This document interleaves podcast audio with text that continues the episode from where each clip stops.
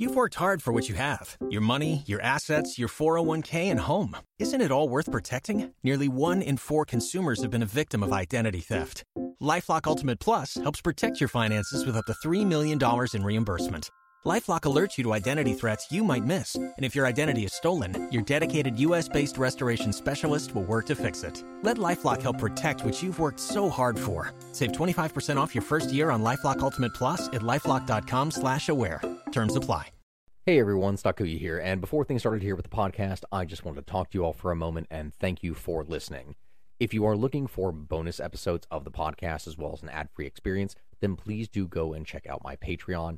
If you only subscribe for $1 a month, then that is going to give you a bonus episode that is going to release every Friday on Patreon. In addition to that, you're going to get early access for all releases here of the podcast. And simultaneously, depending on what level you become of the patron, there are different bonuses, such as $5, which that allows you to get a video request that you will have made every single month. Anyway, thank you all here for listening, and I hope you have a good rest of your day. Enjoy whatever it is that the episode that you're listening to is now. Bye, guys.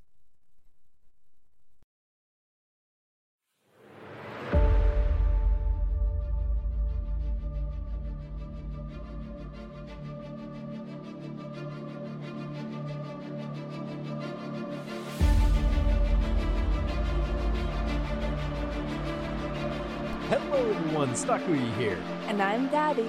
And welcome back to the podcast, my hose. Oh my god. Okay, so I'm not sure how many of you actually follow me on TikTok. If you've discovered this for the first time, I'm pretty sure the majority of you heard of me from TikTok. So that's probably where you've seen this stuff in the first place. If you haven't, awesome. That means our reach is growing, which is great. But one of the most common requests that I get are things that I can't really talk all that much about. And so that's really where this podcast comes in handy because I can talk about things that perhaps are, uh, ha- Gabby, how would you phrase it? Spicy? Spicy. Yeah, there Just we go. things that if they went up on TikTok, people are A, gonna fight, B, gonna get offended, C, gonna mass report. You know what it is. Oh my God. And there's so many different topics. Like, okay, today's topic, as an example, do you have any idea just how many times it's been requested? I mean, I- I've received so many different requests on TikTok to talk about the Crusades, but I never really could. I mean, okay, technically speaking, I could, but the topic for some, it it's pretty damn spicy, which in turn could create some, you know, problems for me. Like, it- it's just it's just one of those topics that we have to be really careful with, I guess, because you know how people are. So Well, the thing is, a lot of people joke about the Crusades, so it's like a really common internet joke. And so there's like a bunch of people joking about it and a bunch of people pissed about it. And I'm just like, ah. Yep. Nope, that is absolutely true. That is that is very true. I mean, don't get me wrong, I love Deus Vult memes. Like it, it's some great stuff. It- simultaneously, it's hard to separate sometimes between the people who are serious and not.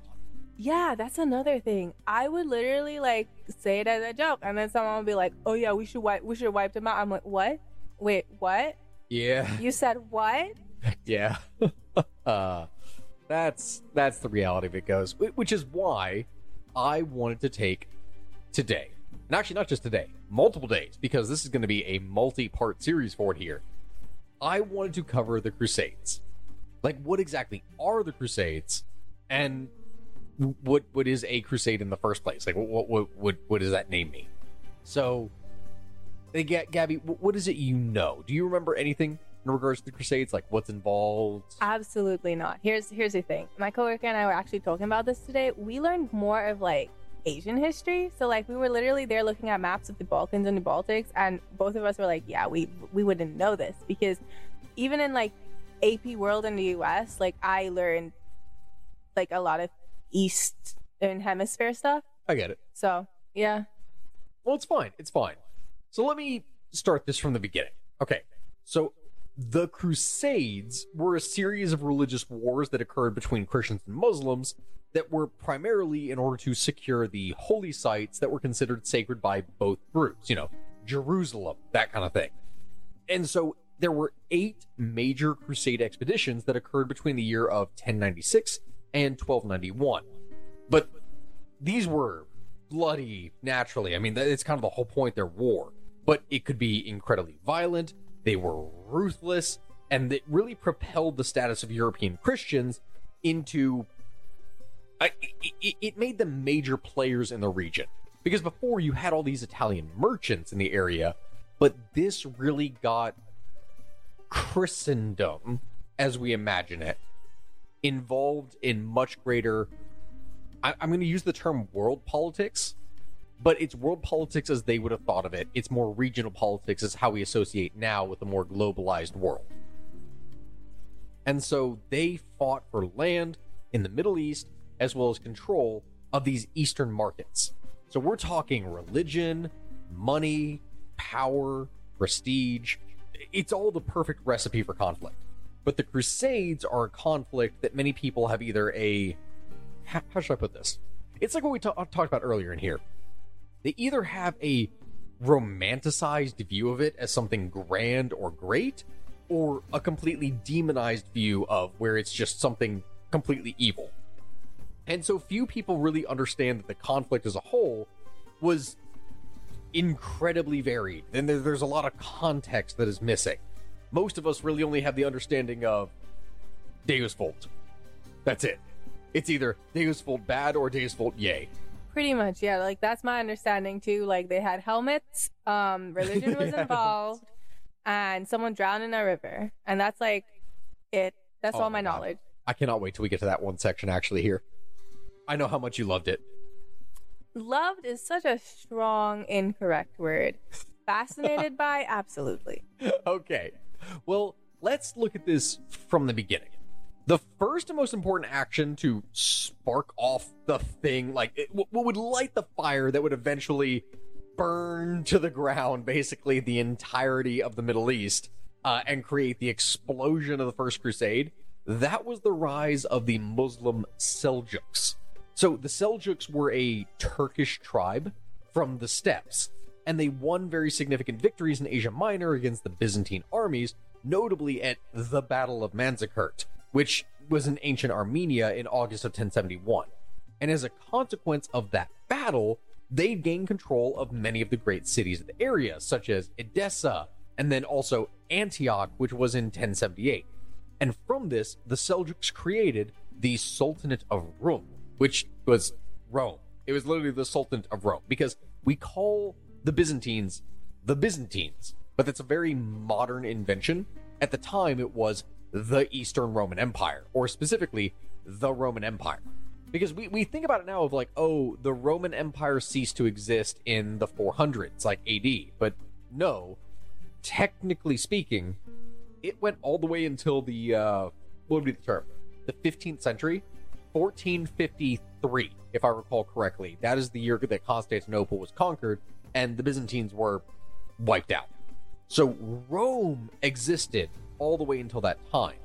And arguably, up until the Battle of Manzikert, while they were weakened, they were still very strong, at least relatively speaking. And so by 1087, the Seljuks had taken all of this territory and had even taken Jerusalem. So the Byzantine Emperor Alexios I Komnenos, who ruled from 1081 all the way till 1118, he realized that the Seljuk expansion into the Holy Land was a chance. I mean, it was bad, but it was a chance to gain the help of the Western armies in his battle to control Asia Minor and this other region. And consequently, he appealed to the West for soldiers in March of 1095. The appeal was sent to Pope Urban II, who ruled as Pope from 1088 to 1099, and this guy was remarkably responsive.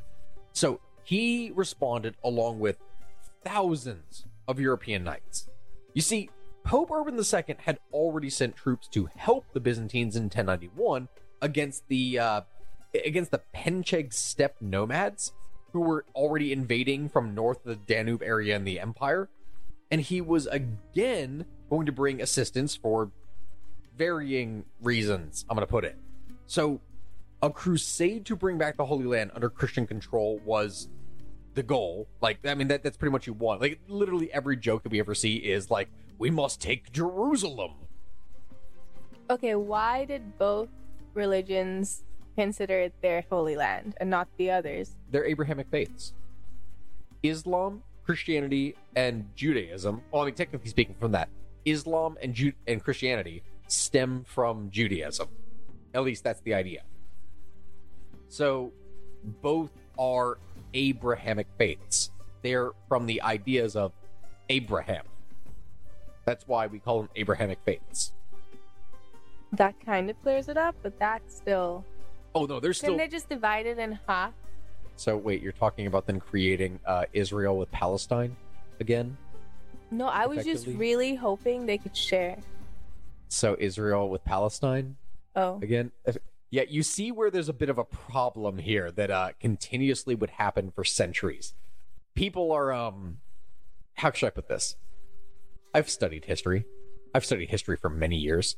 People in general can be pretty awful to one another. That's just that's kind of the story of humanity itself. So that, that, that is what it is. So Pope Urban had gone to help the Byzantines before, and he was again going to help them because A, they wanted to bring back the Holy Land under Christian control, like that was the main goal. But what better way to protect the important sites of the tomb of Jesus Christ, the holy sepulchre of, Jeru- of Jerusalem, and all the Christians living there or visiting the pil- pilgrimage than to send military forces? Because after all, they were going to require protection, and there would be very um useful benefits from this, I should say. Like, we, we're looking at this from a religious lens because a crusade is a religious war, but there's a lot of political and financial reasons to do this in the first place. Because, l- let's look at it this way a crusade was going to increase the prestige of the papacy, as it led a combined Western army and would consolidate its position in Italy itself having experienced serious threats from the Holy Roman emperors in the previous centuries, which had even forced the popes to relocate away from Rome. Urban II also hoped to make himself the head of the united Western, which was Catholic, and Eastern, which was Orthodox Christian Church, above the Patriarch of Constantinople. The two churches had been split since 1054 in what would be referred to as the Great Schism over disagreements about doctrine and liturgical practices and this sort of thing.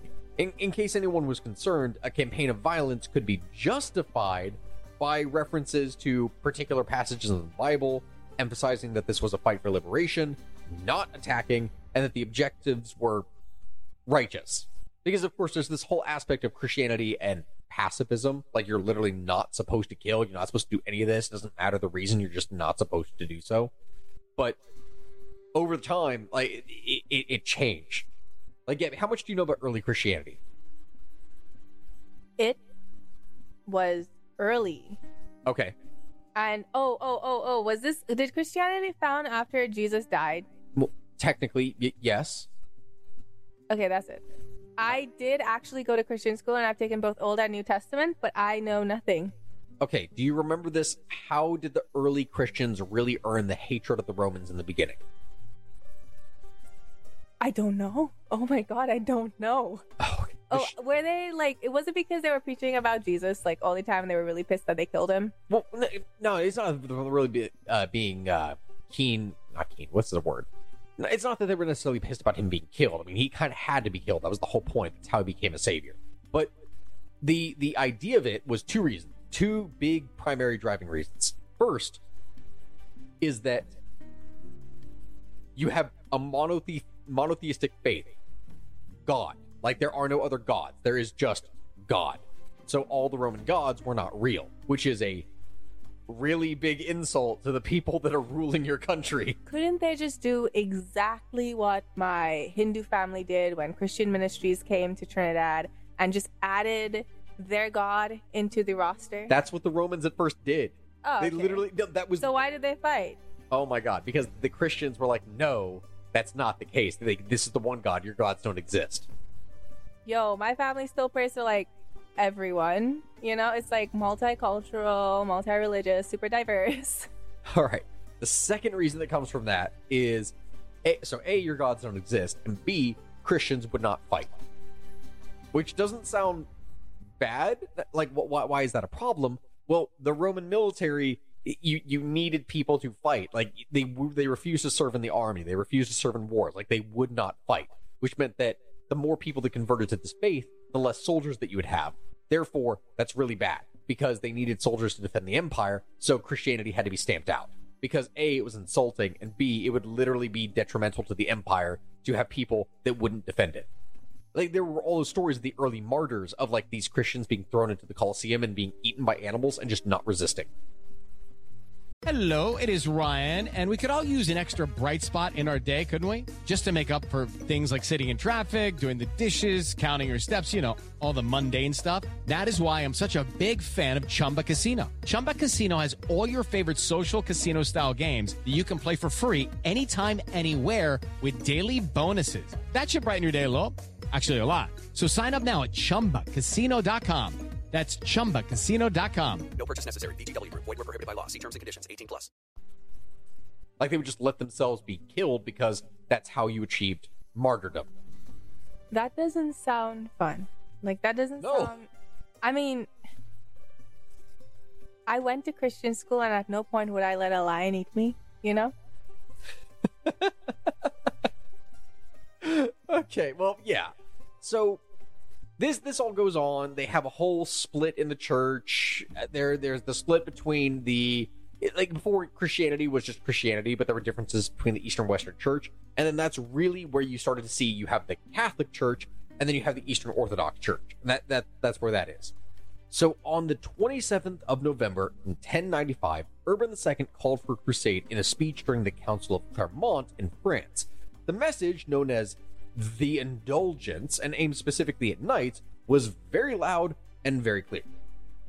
Those who went to defend Christendom would be embarking on a pilgrimage, and so all of their sins would be washed away and their souls would reap just stupidly untold riches in the next life. Urban II then embarked on a preaching tour in France during 1095 to 1096 in order to recruit crusaders, where his message was spiced up with just so many different details about how at that very moment the Christian monuments in Jerusalem were being defiled, the Christian believers were being persecuted, and they were being tortured by all of these Muslim heathens. Which, really, generally speaking, like, yes, there were some people who did that. Like, it's the medieval world. That is a thing that happens. But it wasn't really happening like that. Like th- th- that's just what they would use as a kind of propaganda tool. But this is what you did to rile up religious believers. Like the same thing would happen in Islamic cities and other faiths. That's just that's kind of how the world works. So, following Pope Urban's speech, preparations began in both the East and the West. Emperor Alexius, who had really anticipated the mustering of some sort of auxiliary force, you know, something that would have been able to help him, but it wasn't necessarily a major army, just troops that would have been able to supplant his own. He did not expect that there was going to be this massive influx of warriors. In the West, all these leaders began to assemble their armies. Those who took the cross, quote unquote, they sought to raise money, often by selling or mortgaging their property, both for the immediate purchase of equipment and also to pay for the journey to get there. Are you joking? No, no, no, no. I, I'm not kidding. So you had all these nobles, right? All these people that are not necessarily wealthy, but they are decently well off, but not enough they could pay for a literally mass. It, okay, it's like if you and I, right now, at this very moment, decided we're gonna get a second mortgage on our house and we're going on a massive world spanning tour. And I say world spanning because we're to hit up all these countries. We have to travel repeatedly. We're not just doing a one flight there and back. Like, Can we do that? Now that you bring it up, oh my God. You will see towards the end of this why that was a very, very bad idea for a lot of them. they got rid of their assets. Obviously, it was a bad idea. Well, yeah, pretty much, pretty much. So, let's see, where where, where was I for here? They they got this mortgage, they they got all this equipment, and then there were embassies that were sent and letters that were dispatched all over Christianity. Major churches such as those at Limoges, Angers, Tours, like France was really big. The majority of recruitment from the crusade, like where a lot of this came from, specifically was France. So these were recruitment centers for them. And many of these rural churches, and especially monasteries, called for people to take the cross, where people would swear an oath in order to become a crusader, and then they would wear a cross on their shoulder in order to proclaim that, you know, they were a crusader, this was their obligation. Like, it was an amazing success. All across Europe, warriors were just stirred by notions of religious fervor, personal salvation, pilgrimage, adventure, also a desire for material wealth. You know, that's, you know, it's just, it is what it is. Question for you: Would you have gone? I mean, probably. Really? You know, at that time for it here, that's probably something that I would have ended up doing. That's such a basic answer, Steven. I expect better from you. It just, if it's the me now, then no, obviously. But if it's how I would have been then, probably. Like, you don't understand just how many people th- this took up, right? What about their families? Oh, that entirely depends. Some of them took them with them, some of them left them They and buried. took their families. This Or- is wild. Are you familiar with the term a porter? No. Okay, so a porter or a camp aide or camp follower, it was the the people who worked to support an army as it was moving. Oftentimes this was literally the family of the soldiers. So I want you to think about this. You have an army that is moving. You have a bunch of soldiers who have clothing, they need food cooked, they need all this. Are the soldiers doing all of it themselves? This is before any kind of technology. This is before I say any kind of technology. I would have thought so because the idea of a soldier taking like their wife. Oh my gosh, do you remember the movie Spartacus? It makes so much sense now. What do you mean? Uh, there was like this movie Spartacus that I watched as a kid where like everybody died at the end, but like their families were there with them in tents and they were like traveling, but the battle would be somewhere far away from the camp. So they would go to battle and then like his wife was giving birth and then they had a kid, but he got murdered the exact moment his son was born and it was really weird. But I always was super confused why his family was living in a tent. Yes. Okay. No, that's. I was like five when I watched this, so like it's a core memory that I should not have. No, that's really part of it here. Okay, so here's essentially how it worked. You'd have a lot of women, typically, and also men, but a lot of women that would follow the camps, and they would be the camp aides, the followers. So they would do the cl- the cleaning, the sewing, the cooking. They would all the, they you'd have merchants too that would follow the camps and would sell goods to the soldiers. That, that, that's how people function because you didn't have modern supply lines. You didn't have all these things. And so the departure date of this big, massive group was set for the 15th of August that year in 1066. Or it's not 1066, 1096. And so around 60,000 crusaders, including some 6,000 knights, would be involved in the first waves. The Seljuk Muslims who had taken control of most of Asia Minor and northern Syria in the latter decades of the 11th century were suffering from their own kinds of problems before the Crusaders ever arrived. So they were in conflict with their bitter rivals, the Shiite Fatimids, who were based in Egypt. The Sunni Seljuk Muslims had wrested Jerusalem from them, so like they took it over. But a serious blow to Seljuk ambitions came in the death of the powerful Seljuk Sultan, uh, Malik Shah, in 1092, which produced a scramble for power by various local lords, with none really gaining supremacy. So this severely weakened and decentralized the Seljuk authority. Further, the Seljuk base, which was in Baghdad, was a very long way from the battles which would occur in the first century. And so there was very little centralized support or management of the war. Adding to this, the Shiite Muslims managed to recapture control of Jerusalem uh, from Jerusalem only a few months before the Crusaders actually arrived on the scene.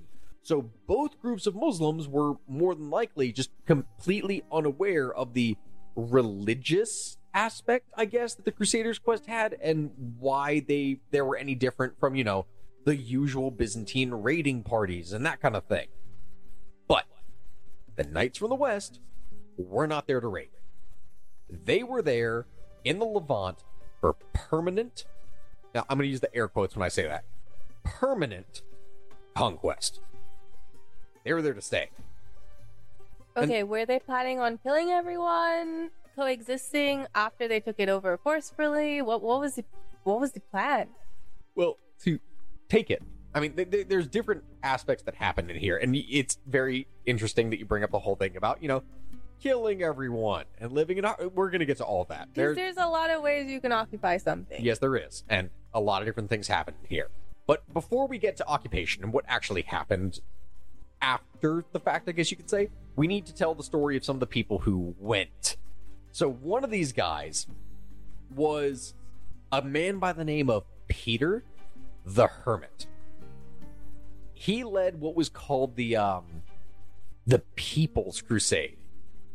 So ironically, and I guess despite the Pope's deliberate intentions to appeal to, you know, specifically knights and warriors and you know, the actual fighters that the Byzantine emperor had asked for, a lot of the people were very, you know, they're like this is huge. The Pope is calling us to crusade. We need to crusade. We need to do this. A lot of common people with literally no combat experience were like, "Yeah, I'm going to do it." Imagine imagine if you will this whole thing that's going on with Russia and Ukraine, right? And tens of thousands of regular people. I mean, just regular, dirt poor, no experience people from countries surrounding Ukraine just started pouring into Ukraine to fight Russia. How do you think that would go? Great. God. Poorly? I'm going to let you think on that here. I'm sorry. What was the question? Oh my god. So you got a bunch of people with no combat experience. No ability, just regular. Oh yeah, that's why Ukraine isn't accepting any um, foreign legion without combat experience because it would go horribly. You got Bob from accounting that's decided to put down his uh his pen and take up the sword. Calculator. His calculator. He's an accountant, bro. Stick to the right story. You need Okay, fine, fine, fine, fine. So you had a lot of these people that were very what's the term I should use? They were keen on crusading. And the first major group of these was the People's Army, which was a very mixed group of poor, just regular people and petty knights. Petty knights would be like knights from very minor noble families. They didn't really have much money or support behind them. They were poor. Or they were knights who they had some of the equipment, but they didn't have any of the land or anything to actually support it. They were almost like mercenary knights, I guess you could say. Like they they they didn't really have someone to properly serve. So they were led by the preacher Peter the Hermit and the knight Walter the Penniless.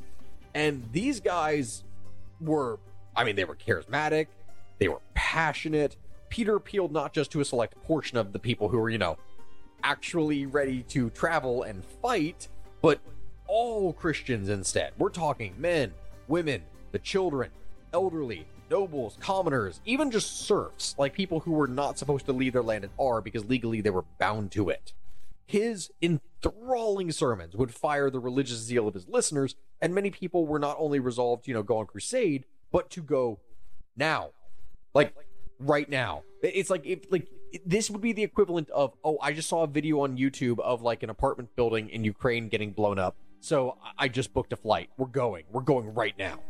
That was also my reaction to it. But except I can't fight, and also, I think my passport expired. That's your great concern with this? Yeah. Do I need a passport? Yeah, I mean, to be fair, you do. Oh. To be fair, you you would still need a passport. I don't know if I'm gonna help them. Maybe they could just let me go. So these guys, they were not just going to go. They were going to go now, like right then and there. The fact that they had very little food, even less money, and no military experience whatsoever, that did not stop them at all because they believed that they were on a holy mission and that God was going to provide for them. Was he gonna give them manna I mean, in their that- desert? literally, that was the idea at some points. Was he? Were they gonna parade around um, Jerusalem seven times? Then it would like collapse, and they would take it over. I shit you not. That was. Do you know exactly what I'm quoting? I when know they exactly what you're talking about Okay, here. Cool. Oh my god! I remember reading that as a kid and just thinking, like, "Wait, really? Do you think that's how that went? Is there any biblical? Is there anything outside of the Bible that show that that actual like conquest happened, like when they took over that city? I don't think there is, but you know what? They usually in history, religious things attribute real life phenomena with religious explanations. Where would So- I find some primary sources that could potentially even You know what kind it could of be? hint at it? Because I would love to look. Okay, but you know what it could be, like for real, because this is something An people thought about. An earthquake. Yes, an earthquake. That I, I, I know that was happen. my theory as a kid. Like maybe they walked really hard, and an earthquake happened at the right time. oh no, you have no idea. Throughout history, there was at one point battles where this, you know, eclipses and stuff happened. that did happen in the moment of battle. Bible too. That that did happen in. I forgot exactly which story, but that did happen in the Bible as well. Um, I'm pretty sure it was Old Testament. Usually those th- things happen in the Old Testament, and obviously they didn't have explanations for it. So it was like, you know, Yes, so that's where a lot of that comes from here. And so the this leader, this guy that we're talking about, Peter, he had earlier been on a pilgrim to the Holy Land where he had actually been captured by Muslims and was tortured. So now was his chance for revenge. So in March of 19 or not 19, 1096, bands of pilgrims began to journey eastward through France and Germany on their way to the Holy Land. Most of them followed an ancient road of pilgrimage that ran along the Danube River uh, into Hungary and then south into the Byzantine Empire and its capital of Constantinople. And there they expected to either cross the Bosphorus to territory controlled by the Turks in Asia Minor or just like be transported where to somewhere else. And so the first to leave France was Walter Sans Avoir, who had commanded a retinue of eight knights and a large company of infantry. They proceeded with surprisingly little incident along the old pilgrim route, only encountering any real trouble when they got to Belgrade and they got to uh, foraging, and that got a little bit out of hand. So I got to ask you this now, Gabby. Do you know what foraging is? yeah, searching for food. Okay. Now, in the historical context of an army, do you know what foraging is? No, It's the same thing, except you're not going just into the woods. You're basically going around to any local farms and stuff that are in the area and just taking their shit. you're just grabbing their food. Basically, yeah. I, I kid you not. Foraging at this point, like for an army, was the the idea was usually you were not marching through friendly territory. You were marching through enemy territory. So if England invaded France, which it did, of course, during the Hundred Years' War, and you had an army that was moving through the French countryside, it was foraging for food to sustain itself. And the way it would do that is it didn't buy food from the locals; it would take it. That that's what you would do. You would burn down the farms and you would take the food. I don't like that, but I mean, you gotta do what you gotta do. They literally left everything. What else were they supposed That's to the do? point. They literally had no supplies. like, I'm not excusing it, but I understand it. So it was really bad, and people started to get, of course, really mad at them, naturally. And so their early arrival in Constantinople in July just it took the Byzantines completely by surprise. They did not know that this was going to be happening. They had no time to prepare because they thought that the crusading, like the force, was not going to arrive for several more months. Like they literally did not know that this was happening.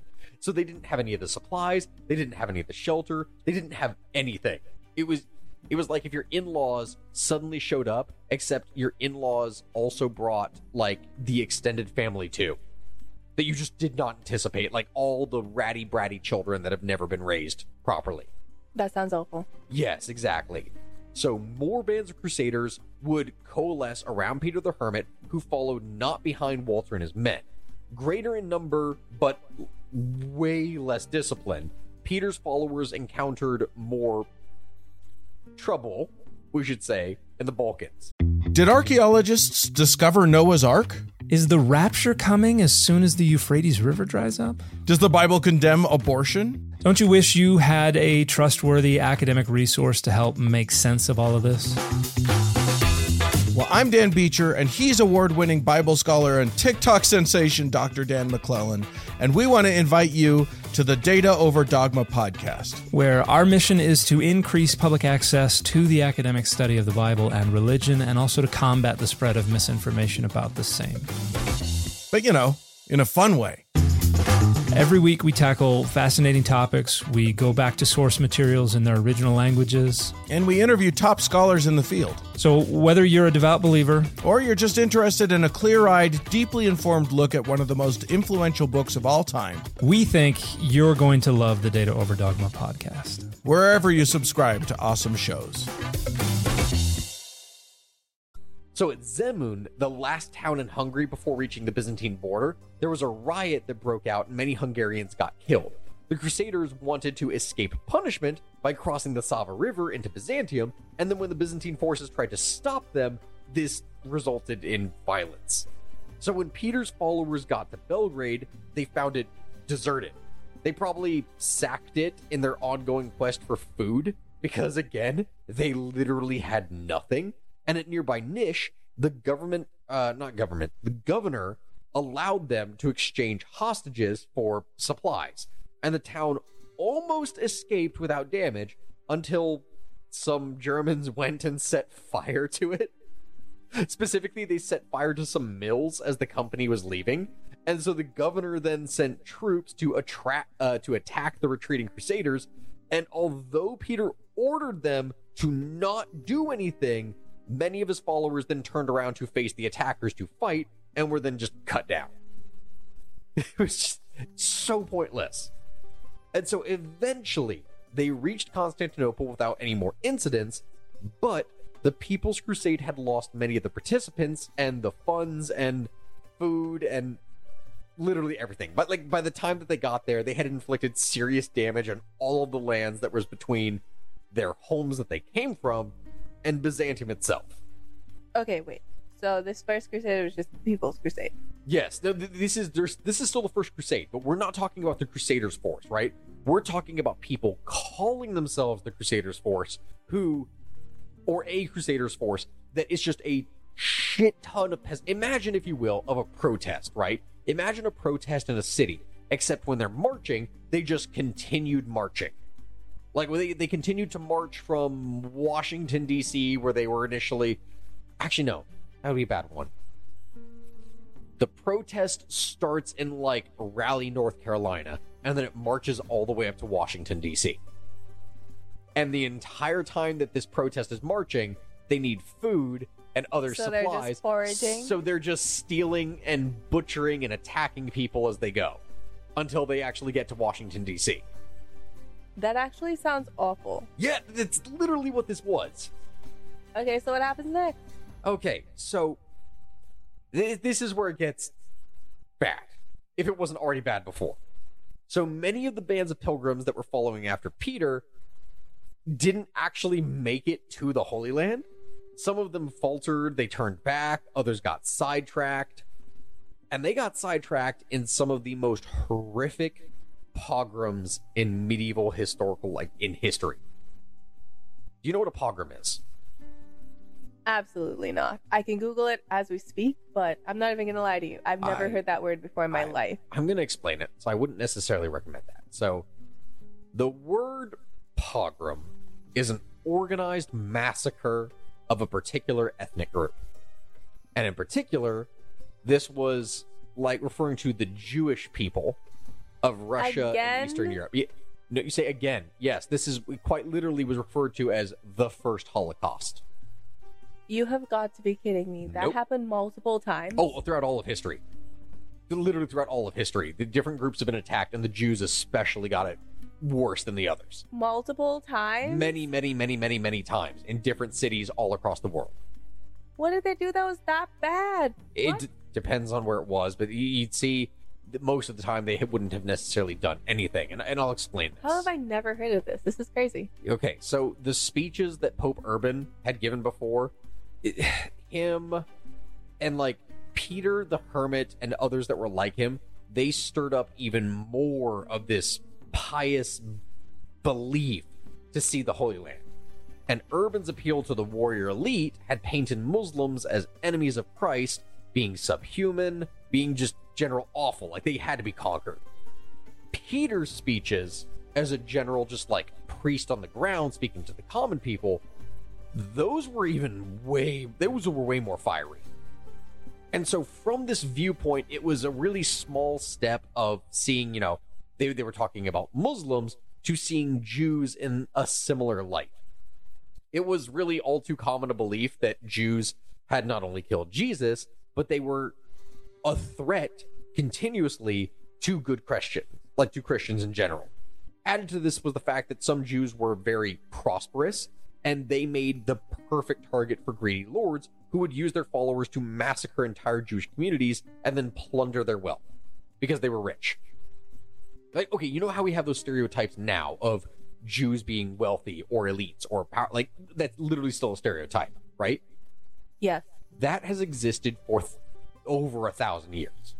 Isn't it because of the banks? They were the only ones that were able to actually hand out loans and Yes. collect interest, but Yes. other religions were not able to actually do that because it was against the religion to collect interest. That is one of the key reasons. Okay, so essentially what you had is, for those of you who don't know, is that Jews not being Christians would allow them to have jobs that Christians were not supposed to have.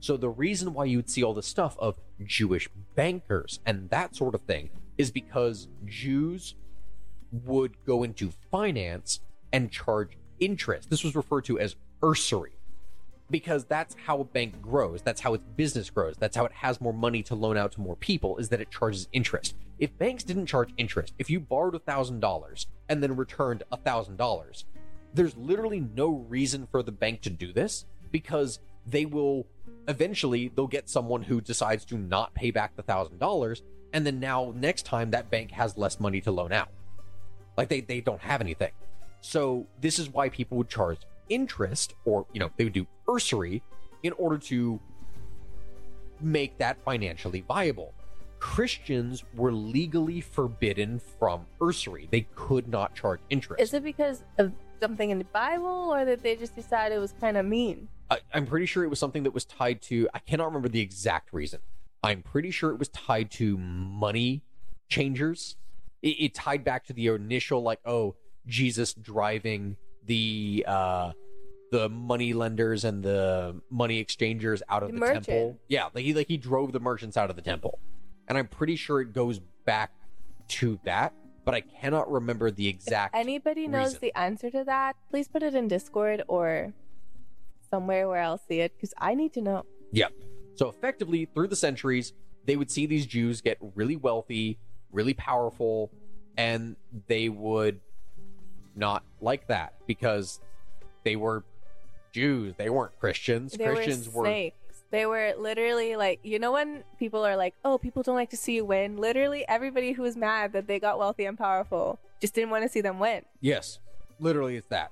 And so this then created the events of what some people have called the first Holocaust. So from May to July, pogroms occurred at cities like Speyer, Worm, Mainz, Cologne. And in some cases, you had the bishops of the town or local Christians, or maybe both, who would shelter their neighbors. And so this was successful at Speyer, but it proved to not really work out in other of the towns in Germany.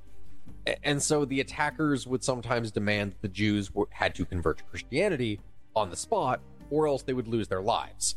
And not only did people refuse to convert, but there were even a number of cases where these Jews would kill their children and then themselves rather than die at the hands of the people that were torturing them. And so the most notorious of these anti Jewish crusades was a man by the name of Count Emicho of Leiningen, or Leiningen. I'm actually not sure how I would say that, but so he was he was definitely responsible for the attacks on Mainz and Cologne, and he may have had a hand in the earlier massacres. But after all this bloodshed along the Rhine was over, Emicho then led his forces onwards to Hungary. But these guys, people, they knew who he was, and so they didn't let him actually pass. And so after three weeks of laying siege, his forces were just crushed, and he was forced to go home in disgrace. So he did all the stuff to build up the crusade, and then just was an absolute total dick and was not let to do anything. Now, the, admittedly, the, the, these things happened. They were bad, but they were decried by Christians of the day. Like people, people did all these horrible things, but it wasn't like everyone was like, "Yeah, yeah, let's do, yeah, they deserve, yeah, get rid of." No, that the majority of people still were like against this. That these were violent extremist people who had done so, and because of these events, people even pointed out later that these crimes are probably the reason why God would forsake their fellow crusaders during later battles. Because they were just so horrible. And so these first people that arrived were described by Anna Komnena, uh, which who she lived from 1083 to 1153. She was a historian, and she was also the daughter of the Byzantine emperor uh, in her thing called the Alexiad. And she quotes, and I say, those Frankish soldiers were accompanied by an unarmed host, more numerous than the sand or the stars, carrying palms and crosses on their shoulders, women and children too, some away from their countries. Not some, come away from their countries. There, there was a lot of people. I think she described it, if I recall correctly, words as uh, more numerous than the sands of the shore or the stars of the sky. Just pe- just droves upon droves upon droves of people showing up here. And so by the time that Peter the Hermit arrives in Constantinople, Walter Saint-Avoix and his army had been waiting there for weeks. Emperor Alexius convinced Peter and Walter that they needed to wait in Constantinople until the main body of crusaders who were still massing in Europe under powerful, you know, noble commanders would arrive. But their followers were not happy with that decision. They had undergone a very long journey and many trials to get there, and god damn it, they were eager for action and glory. They were gonna do this shit. Furthermore, there actually wasn't enough food or supplies for everyone. And forging and theft was rampant. And so, after less than a week of arriving, Alexius, the emperor, just ferried them over across the Bosphorus into Asia Minor. And just, you know, like, okay, okay, so we're tired of your shit. Just go. Just, just literally pushed them over to the other side of the strait. And so now the Crusaders were in a truly hostile territory where there was very little food or water or really any kind of supplies to be found. They had no plan for how to actually proceed. And they very quickly then began to fight amongst each other. Eventually, Peter would return to Constantinople in order to beg for help from Alexius, and the People's Crusade then broke into two groups. One primarily that was made up of Germans and a few Italians, and the other which was made of French people. And towards the end of September, the French Crusaders did manage to loot a suburb of like Nicaea, and the Germans decided to do the same. Unfortunately, Turkish forces expected another attack and they surrounded the German Crusaders, who managed to take refuge inside the fortress at Xerigordon. And after eight days, the Crusaders surrendered. Those who did not convert to Islam on the spot were killed. And those who did convert were enslaved and then sent eastward, never to be heard from again. The Turks at this point did something super sneaky. So they forged this message and sent it over to the French Crusaders, telling them, I'm like, oh my God, we found all these riches. This is great. This is amazing. Yeah, you all should totally come here because we found so much good stuff. And like idiots, they took the bait. The French rushed on and got ambushed at a place called Civitot, where every single crusader was then massacred. Like they just got slaughtered. The People's Crusade was over. Now, Peter considered returning home, but instead he remained in Constantinople until the main body of the more organized crusading force would arrive, because, yeah, no, they were they were in bad shape at that point. It was it was not exactly what you would call a good start. You know what I mean? Yes. But okay, so the, this first this first part that we covered was just the people. That's just the people. This is not the first crusade. So they did all of that to the um, Jewish people, and it was Yes. just regular people. Yes. Being awful. yes. That's great. I hate that. Yeah, exactly. So then the actual force. Please tell me they weren't as cruel. Right. But they they will be right. They probably will No, be. there, there's a lot of details. There's a lot of gray. I say gray area. There's a lot of bad. There's a lot of I'm going to say I can't say good, but things happen. All right, well, we'll put it that way. Things happen.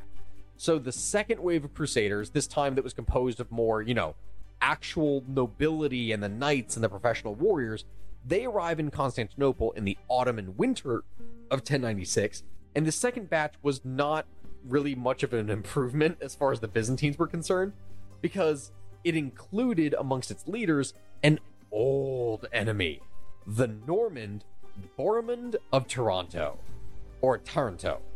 He and his father, Robert Guiscard the Crafty, also known as the Fox, which, oh my god, I could do an entire story on that guy because it's insane.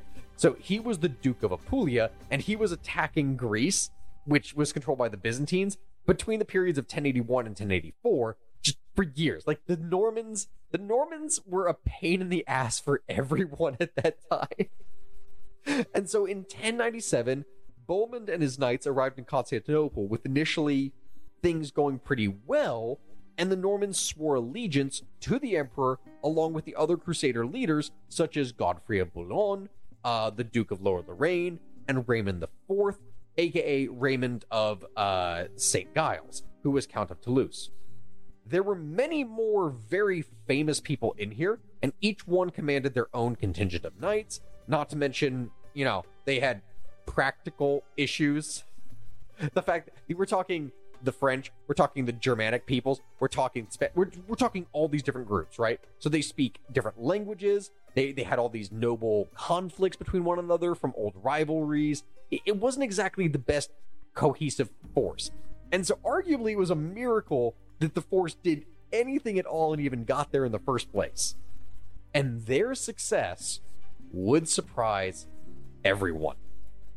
So Alexios would go on to use the Crusaders pretty well, despite the uh, rape and the pillage and the just general crimes that were perpetrated by the uh, less pious people of these armies, which were causing chaos, as we said, all across Europe and the Empire's territory.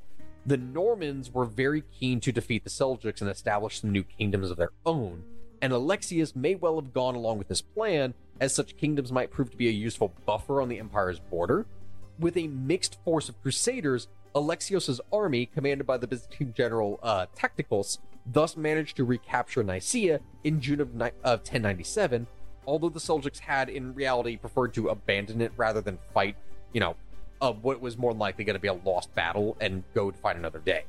Next, they swept on over the Anatolian plain and they won a great victory at Dorylaeum on the 1st of July in 1097. The Crusader Byzantine army then split up in September of 1097, with one army moving on to Edessa further to the east, and another going to Cilicia in the southeast. The main body headed for Antioch in Syria, the key to the Euphrates. Now, this great city was one of the five patriarchal seats of the Christian church and was once home to St. Paul and Peter and the probable birthplace of St. Luke it was it was a really big deal. Like to claim Antioch was a really big deal and needed to be done. Although it was well fortified and really too big to fully encircle, Antioch was the big capture that they made on the 3rd of June in 1098 after an arduous 8-month siege where the attackers themselves would come under siege from a Muslim force that came to reinforce from Mosul. The Crusaders also suffered from things like plague, famine, just people deserting.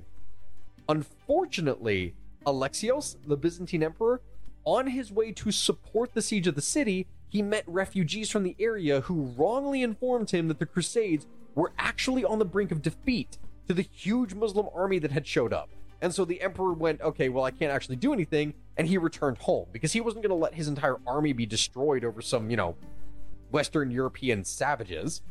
So he does he does this, and then Bohemond was not happy, to say lightly, that he was been had been abandoned by the Byzantines.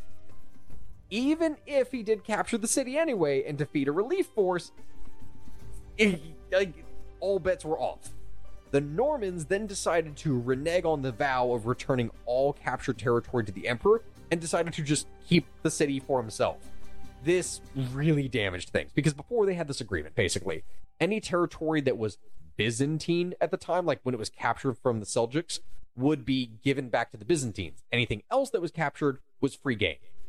And the Normans said, well, F it. If you're not going to protect us or help us, then no, all of it is ours. You go screw yourself. Bye. And that's that's pretty much what it is that they did. So in December of 1098, the Crusader army marched onwards to Jerusalem. They captured many different Syrian port cities on the way, and they arrived finally at their ultimate destination on the 7th of June 1099. Of the vast army that had left Europe, which remember, we're talking 60,000 people, there was now only around 1,300 knights and around 12,500 infantry. Like almost a fifth of the numbers. And they were finally at the target that they were trying to reach from the very beginning. Now, Jerusalem itself was protected by massive walls and a combination of a moat, precipices, etc. It was going to be a pretty tough thing to actually break. Fortunately, a number of Genoese ships arrived just at the right moment with timber, which was then used to make two siege towers, some catapults, and a battering ram. Despite the weapons, the defenders really resisted the siege, although the Muslim garrison was remarkably reluctant to break out and make raids on the besiegers, which honestly would have been the smarter move.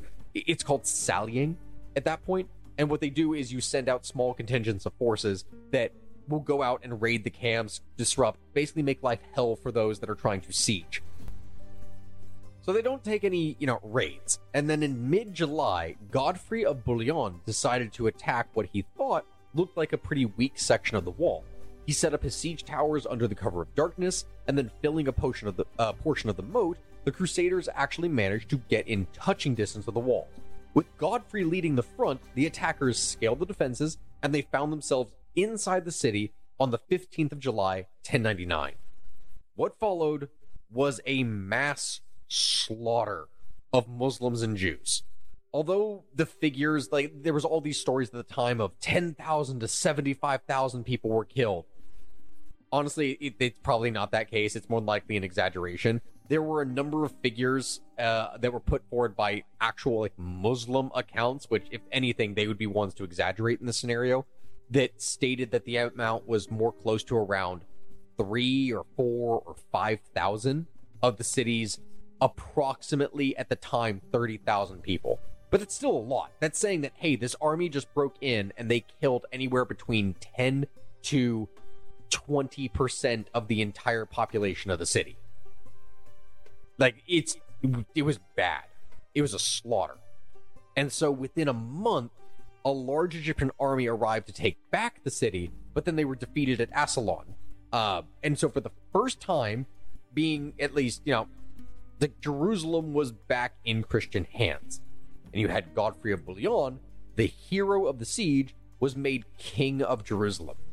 Back in Italy, ironically, Pope Urban II had died on the 29th of July in 1099, so he didn't even learn that the crusade had been successful. Like this whole thing that he built and made, like he wanted this to happen, he died just before learning that it actually worked that the crusade was successful.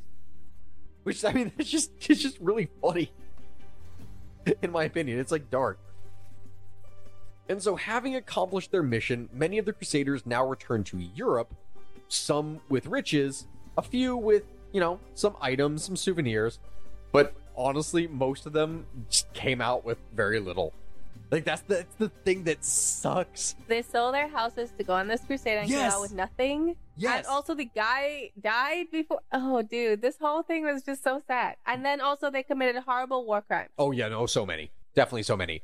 But it's just it's it's just crazy here, right? That all these people they mortgaged their properties, they did all of this stuff, expecting that when they went, they would get rich off of it, and the overwhelming majority of them did, just did not even break even. Like they lost money from all of this. I don't feel bad. I, I want to be like, oh no, but I don't feel that bad. I mean, it was a good story. They made some entertaining,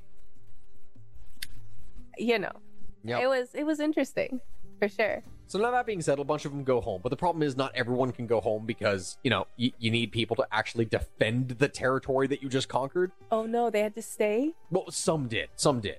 A fresh wave of crusaders arrived in Constantinople back in 1100, and these were organized by a man by the name of Raymond of Toulouse. And so on the 17th of May, 1101, uh, Caesarea was captured, and on the 26th of May, Acre fell too. Ominously, though, for future crusades, the Muslims were becoming more familiar with Western battle tactics and weapons, something that they weren't before. And so in September of 1101, a crusader army of the Lombards, the French, and the German knights were defeated by the Seljuks. Things were only at this point going to get way more difficult for Western armies over the next two centuries. Meanwhile, Alexios had not given up on Antioch, and he sent a force to attack the city, or at least isolate it from the surrounding, uh, from the surrounding Crusader-held territories. Bohemond had left, though, and returning to Italy, he convinced Pope Paschal II and the French King Philippe I that the real threat now to the Christian, like, new Crusader states was actually the Byzantines and their treacherous emperor and this church of filthy or- orthodoxes that had to be eliminated. And so they went ahead and launched an invasion into Byzantium. the precise location was Albania, and it was launched in 1107, but it failed, largely because Alexios had actually mobilized his forces to meet them and had the best troops that he could muster. And the Pope, from this, just went, okay, you know, screw it, and abandoned the support of the campaign. What? Yes, he just said, screw it, I'm not doing this shit. This entire thing has been just so welcome to medieval politics. Literally, welcome to medieval politics. I I can't believe I've never heard any of this before. This is this is some insane. I mean, I I don't even know how to respond to it. I I can't believe I've never heard of any of this. Yep. And so Bohemond, the guy that we talked about earlier, was forced to accept subservience the Byzantine emperor and basically swear fealty to him. and that thus he would rule Antioch in Alexios' name.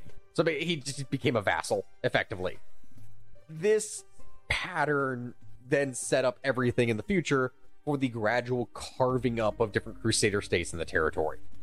So, in the end, the First Crusade was successful. It was successful in the sense that Jerusalem was recaptured. But in order to ensure that the Holy Land would stay in Christian hands, it was necessary for various Western settlements to be established in the Levant, collectively known as the Crusader states, or the Latin East, or Outremer. The, you'd have to have creator uh, orders of knights that would be created in order to defend them, and then clearly you would need a supply of new Crusaders to be ready at any given moment in order to actually defend things. And you would need the taxes to pay for it. You would. There were so many things. It, it, it just really goes back into the thing. They took this land, took it amazingly, like with some great success, and now that everything was said and done, they're like, okay, well, shit. Now we actually have to protect it. And they just conquered this land. The overwhelming majority of the people, they are Muslims who are not converting to Christianity. You can't exactly recruit them into an army because they're not going to be trustworthy. So this means that you need a constant influx of people from outside to come in. This was just really poorly planned. This is like if you just bit off way more than you could chew, but if you conquered way more than you could control. I mean, if, effectively. So they realized that to like we talk about all this slaughter and all this horrible stuff that happened, right? Yes. But they very quickly realized that okay, we're now in a land that has it, it's just filled with Muslims. And if we piss off the population enough, they're going to revolt against us. And so, ironically, ironically, this led to the development of supporting more diverse local populations. They grew more tolerant of non-Christian religions. Of course, they're still restricted. There's still rules against it. Like there's still taxes. There's still all these extra fees and things. But for the time, they were actually be- they became more tolerant than they would have been if they were say back in France or back in Germany or back one of these other territories because y- you had to be otherwise your own people at that point were going to turn against you. And so, despite the continued recruitment drive in Europe and the attempts to create a permanent colony and kingdom, it, I mean, over time, it would prove to be impossible to really hold on to this. We're going to get into that later, but Jerusalem itself would fall again in 1187, and there would be a total of eight official crusades and a lot of other unofficial crusades that would go on through the 12th and the 13th centuries. Was this one an official crusade, even the People's Crusade portion of it, or was the People's Crusade an unofficial crusade, and then like the actual crusade was the, The People's Crusade wasn't a real crusade. It was part of the First Crusade. So Well, it just gets lumped in. But if the uh, other actual crusade didn't happen, it would be just like Yes. nothing. Everything that we've covered in here, everything from beginning to end, this is the First Crusade. How many were there? Eight. Eight. Yes. Now, mind you, some of the, this is one of the longer ones. Some of them are really short. Like we're going to cover videos here. We're basically going to go through Crusade number five and six, etc. Like we're we're going to be able to go through several at the same time. Was there actually a children's crusade? I get that Yes. comment a lot on TikTok, Yes. and I think we should address it. Yes. There was like with children. Yes. Like how old? It varied. Are you joking? No. I have no comment. Yeah. So that that we're to get into that. That's that that that's to be its own interesting thing. That's ah. actually wow. I just there's so much to unpack. At first of all, I thought there were like two crusades max. Like I didn't think there was actually eight of them, and then I didn't know there were unofficial crusades, and I also didn't think the Children's Crusade was real. I just was like, okay, they're trolling in my comments. Obviously, Nope. It happened. That's fun. Yep. And so there would be a number of crusades after this. There would be a lot of unofficial crusades. So, uh, for example, there there were the Reconquista, in which you know that created Spain of all those Iberian kingdoms. The Reconquista was a crusade. Like that. That in and of itself was a crusade. That that was a. It was a century. The Reconquista is a series of wars over a large period, but it's generally also considered a crusade. You had the the Teutonic Order and the other knights groups that were doing crusades in the Baltics up in the north around like ancient Lithuania. That's what they were taking at that time. There has been a lot of different things, and we we can go into so much detail about so much more. There really is a lot, but that right there is the end of the first crusade. And I think that's going to end things for today's video I think it would be really Or cool to actually look. Oh, sorry. No, I just realized I said video, not podcast. Oh, they don't mind. They're used to it. You do that every time. But I would think it'd be really cool to look at like to track the religions throughout time and how they developed and how they branched out of like, you know, Abraham and everything and then how they ended up where they are and all the conflicts that arose. I don't know. It's just, re- I like learning. oh, there's stuff. so much. There really is. I just learned ways too much. I learned things I didn't even want to learn. So thank you so much. Yes. Now, if you didn't know, you understand the word pogrom. I wish I didn't understand the word pogrom because pogrom should not have ever happened. But either way, thank you for teaching me. Of course. And I hope that you all enjoyed listening to this episode. Now, what we are going to be doing is we are going to be uploading this right now to Patreon. Uh, today it is March 16th and it's a Wednesday. So that's when we're recording it. It's going up on Patreon right now. If you are listening to this episode right now, then hey, awesome. Thank you for being a patron. If you're listening to this on Friday, then please note hey, if you want uh, early access to all the episodes, then please make sure to go out and check out our Patreon.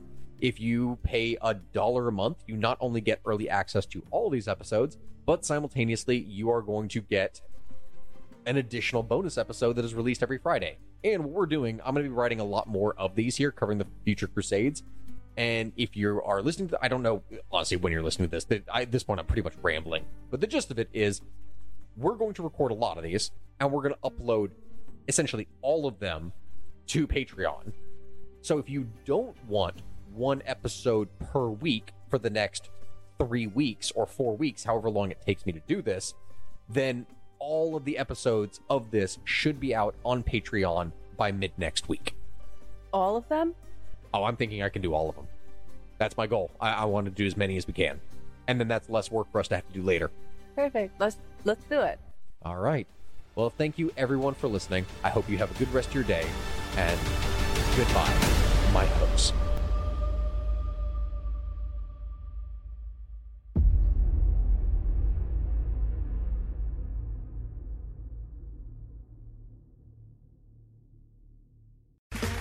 Okay, round two. Name something that's not boring. A laundry? Ooh, a book club. Computer solitaire, huh? Ah, sorry, we were looking for Chumba Casino. That's right. ChumbaCasino.com has over 100 casino style games. Join today and play for free for your chance to redeem some serious prizes. ChumbaCasino.com. No purchase necessary. Where prohibited by law. 18 plus terms and conditions apply. See website for details.